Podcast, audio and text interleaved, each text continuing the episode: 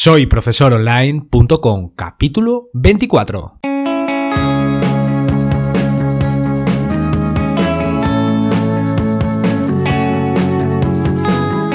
Bienvenidos al episodio número 24 del podcast para cualquier persona que desee compartir sus conocimientos y emprender en Internet al mismo tiempo, ganándose la vida con sus propios alumnos virtuales. Ya lo sabéis, mi nombre es Héctor Abril y hoy dedicaremos el capítulo a hablar sobre una manera muy rentable de crear una lista de suscriptores gracias a los lead magnet. Veremos qué es todo esto, ideas para crear uno, maneras de ofrecérselos a nuestros potenciales alumnos y algunos casos reales que funcionan muy bien. Pero empecemos primero imaginando que tenemos una pequeña tienda de ropa de deporte de montaña donde muchos son los que entran pero pocos son los que compran. Las personas nos visitan, pasan sus minutos curioseando cada palmo del establecimiento, conocen nuestras chaquetas impermeables, botas, guantes y pasamontañas, pero la mayoría cruzan la puerta y dejamos de verlos para siempre. Algunos visitantes no son nuevos, han venido hasta nuestra tienda en varias ocasiones, pero no cada visita se convierte en una compra y solamente en pocas ocasiones se llevan algo consigo.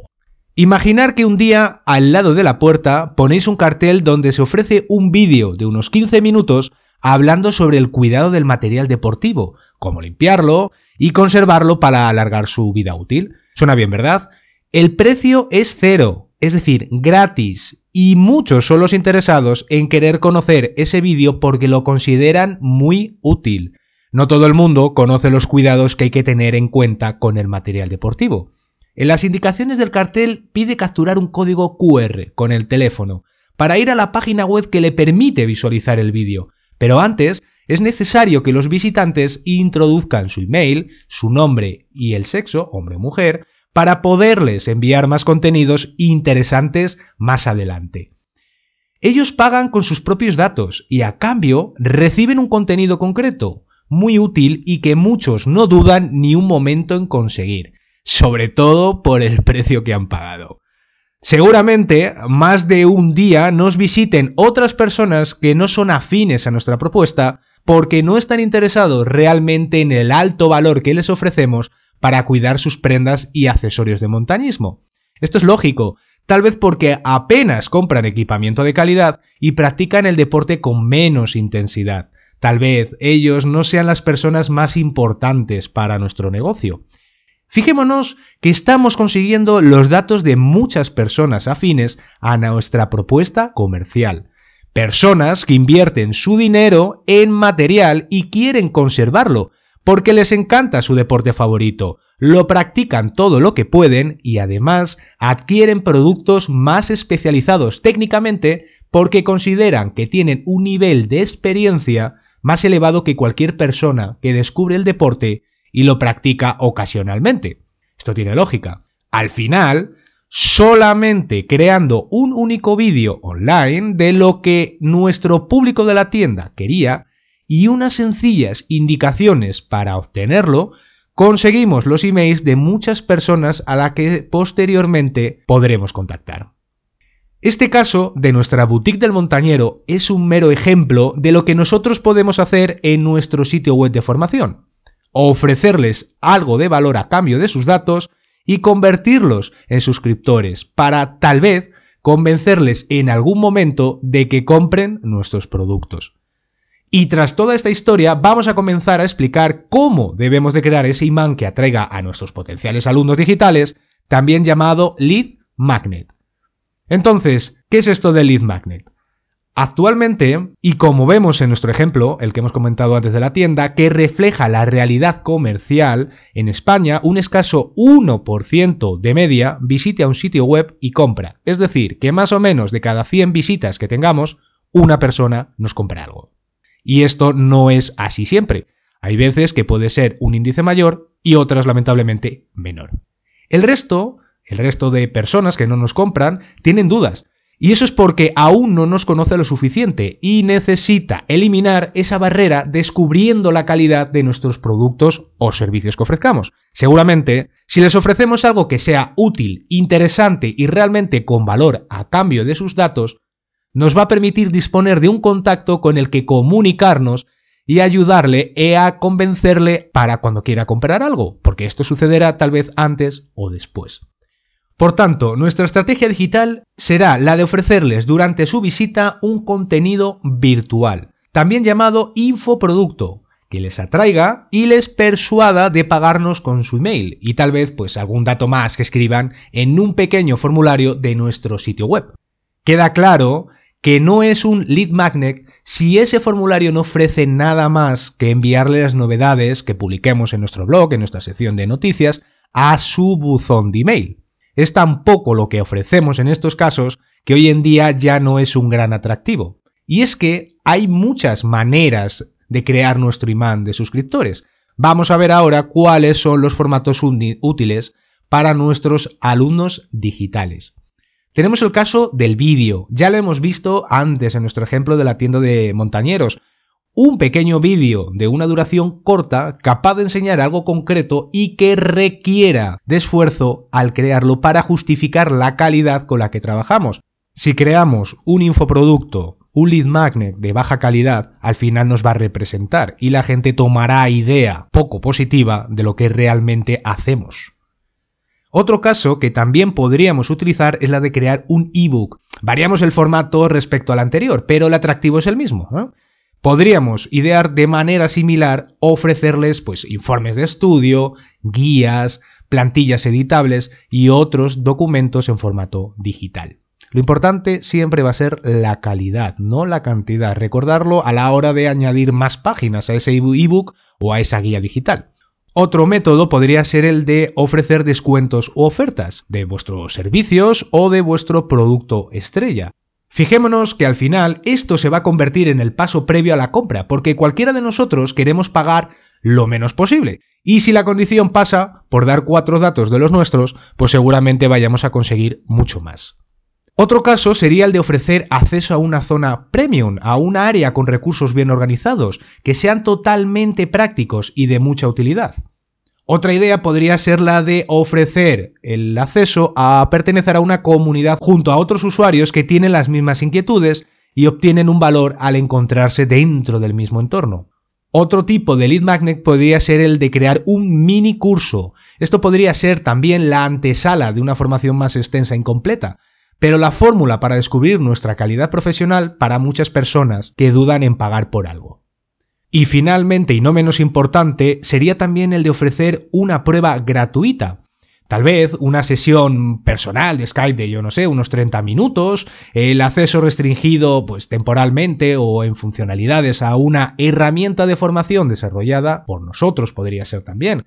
Siempre habrá que analizar qué sucedería si cada vez son más los interesados y si disponemos de tiempo. Esto os lo digo porque en el caso del ejemplo de dar una sesión personal de 30 minutos a través de Skype, suena bien, es un gran valor, pero recordar que hablábamos en otro capítulo de la escalabilidad y del problema que tenemos del número de horas que tenemos al día. Si en un futuro tenemos 100 contactos nuevos cada día, pues al final el tiempo no va a dar para todos.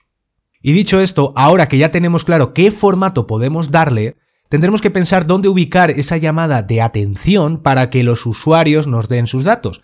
Os recordar que el ejemplo de la tienda de ropa de montañismo estaba en la puerta de salida. Nosotros podemos ponerlos en otros lugares. Podemos inclusive, haciéndose paralelismo con el ejemplo de antes, ponerlo al lado de la caja o en las eh, estanterías donde más afluencia suele haber de personas. Los mejores sitios deberían de estar siempre contemplados. Y es que la respuesta es fácil y a la par compleja. A ver, me explico. En principio, como decíamos antes, deberían estar en todas las partes, en nuestro caso, de una página web, como por ejemplo la portada, en la columna lateral, si existe en vuestro caso, al final de cada publicación, o inclusive dentro de la misma, en un formato de texto, ¿eh? para que sea un poco camuflada, en vez de la imagen que puede que ni lean, porque estamos muy acostumbrados a esquivar la publicidad cuando la leemos. Por tanto, un texto que entre en coherencia con el resto puede conseguir captar la atención de esos lectores. El uso de pop-ups o eh, ventanas emergentes puede llegar a ser muy intrusivo y muy molesto. Aunque podría venirnos bien en contadas ocasiones cuando el usuario se va del sitio online y queremos hacer nuestra última llamada de atención. Ya sabéis, cuando vais a cerrar la ventana nos aparece una ventana emergente. Dicho esto, el conocer cuál es el lugar que más nos conviene se logra con ensayo de prueba y error, siempre analizando los resultados en diferentes ubicaciones para descubrirla mejor. No tiene por qué ser un único lugar, también puede haber varios. Lo cierto es que, independientemente de dónde lo ubiquemos, deberemos decidir si estará el mensaje que publicita el regalo junto al formulario o crearnos una página nueva, una página aparte, con más información y la herramienta que registre los datos de ese usuario. Y es que no hay ninguna norma que diga solamente que podemos crear uno y ser todo lo que ofrezcamos. Podemos desarrollar y ofrecer tantos lead magnet como necesitemos. Aquí la estrategia podría pasar por ubicarlos de manera muy acertada junto a los contenidos o secciones concretas de nuestra web a través de un blog, una sección de noticias, donde hay una vinculación entre el infoproducto que les vamos a regalar a esos usuarios y la información que se está ofreciendo al visitante con carácter público, ¿verdad? Pongamos el ejemplo de una escuela de cocina que tiene un sitio web con diferentes secciones dependiendo del tipo de plato que elaboran. Es muy interesante crear un contenido para cualquier tipo de usuario que visite el lugar, pero lo es más si se crea uno para cada temática como sé, carnes, pescados, eh, postres, eh, comida saludable o inclusive cuidado de los utensilios de cocina, como hablábamos antes del ejemplo de la tienda de montañismo. Tal vez haya personas más afines a ciertas áreas, a lo mejor alguien que le gusta más cocinar pescados y entra en ese sitio para aprender consejos y recetas, a lo mejor alguien que quiere más información sobre comida saludable. ¿eh? Por tanto, Ideal sería ofrecerles algo para todos, pero también algo concreto a cada apartado. Así descubriríamos, de alguna manera, qué es lo que más tirón está teniendo. Espero que se comprenda, ¿verdad? Ahora vamos a ver algunos ejemplos reales de ya sitios web que utilizan esta estrategia y la verdad que les está yendo bien. Un caso, el de nestormarquinez.com, que hace algunos capítulos que nos visitó para darnos consejos sobre el email marketing. Os dejo el enlace en las notas del programa para que lo podéis escuchar si no lo habéis hecho. Él utiliza un lead magnet para captar a su público potencial. Entonces vamos a ver ahora cómo lo hace él. En la portada, podéis verla también, utiliza un desplegable que solo se visualiza únicamente la primera vez que accedemos y ahí ofrece su infoproducto gratuito.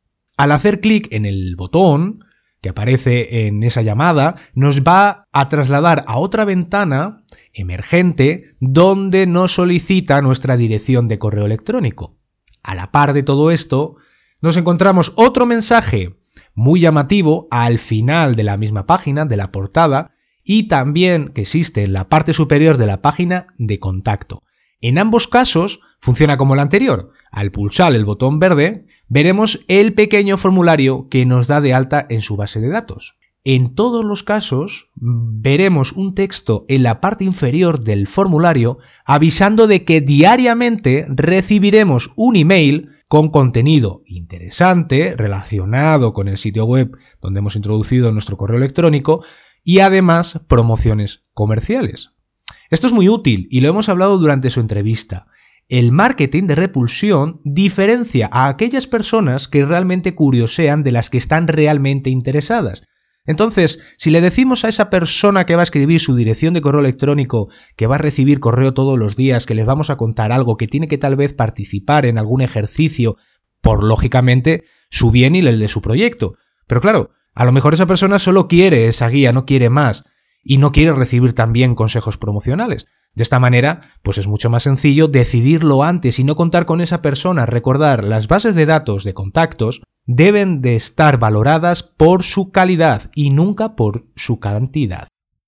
Vamos a ver ahora también el de Antalya Cocinas como ejemplo complementario para conocer otras maneras de atraer el interés sobre nuestro lead magnet.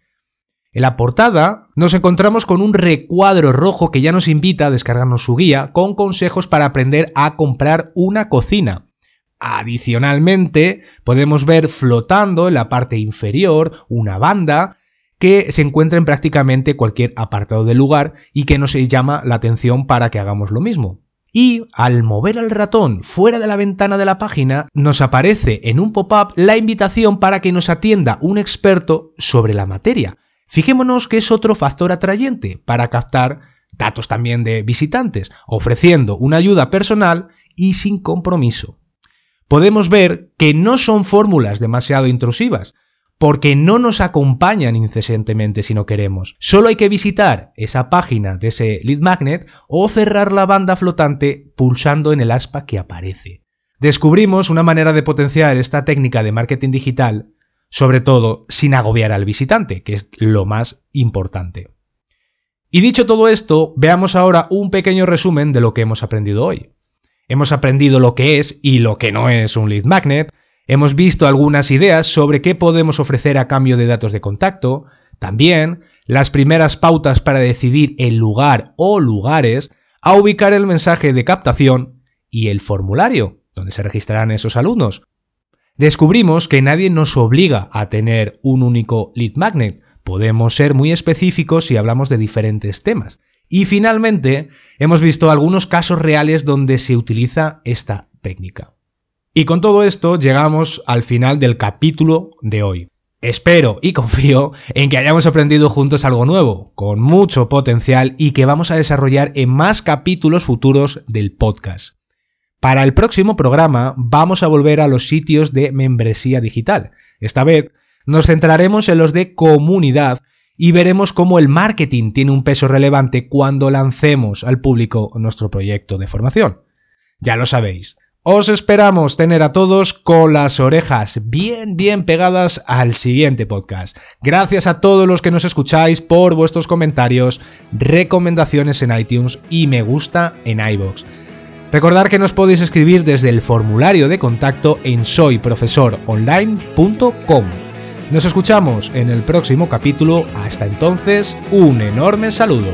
Adiós.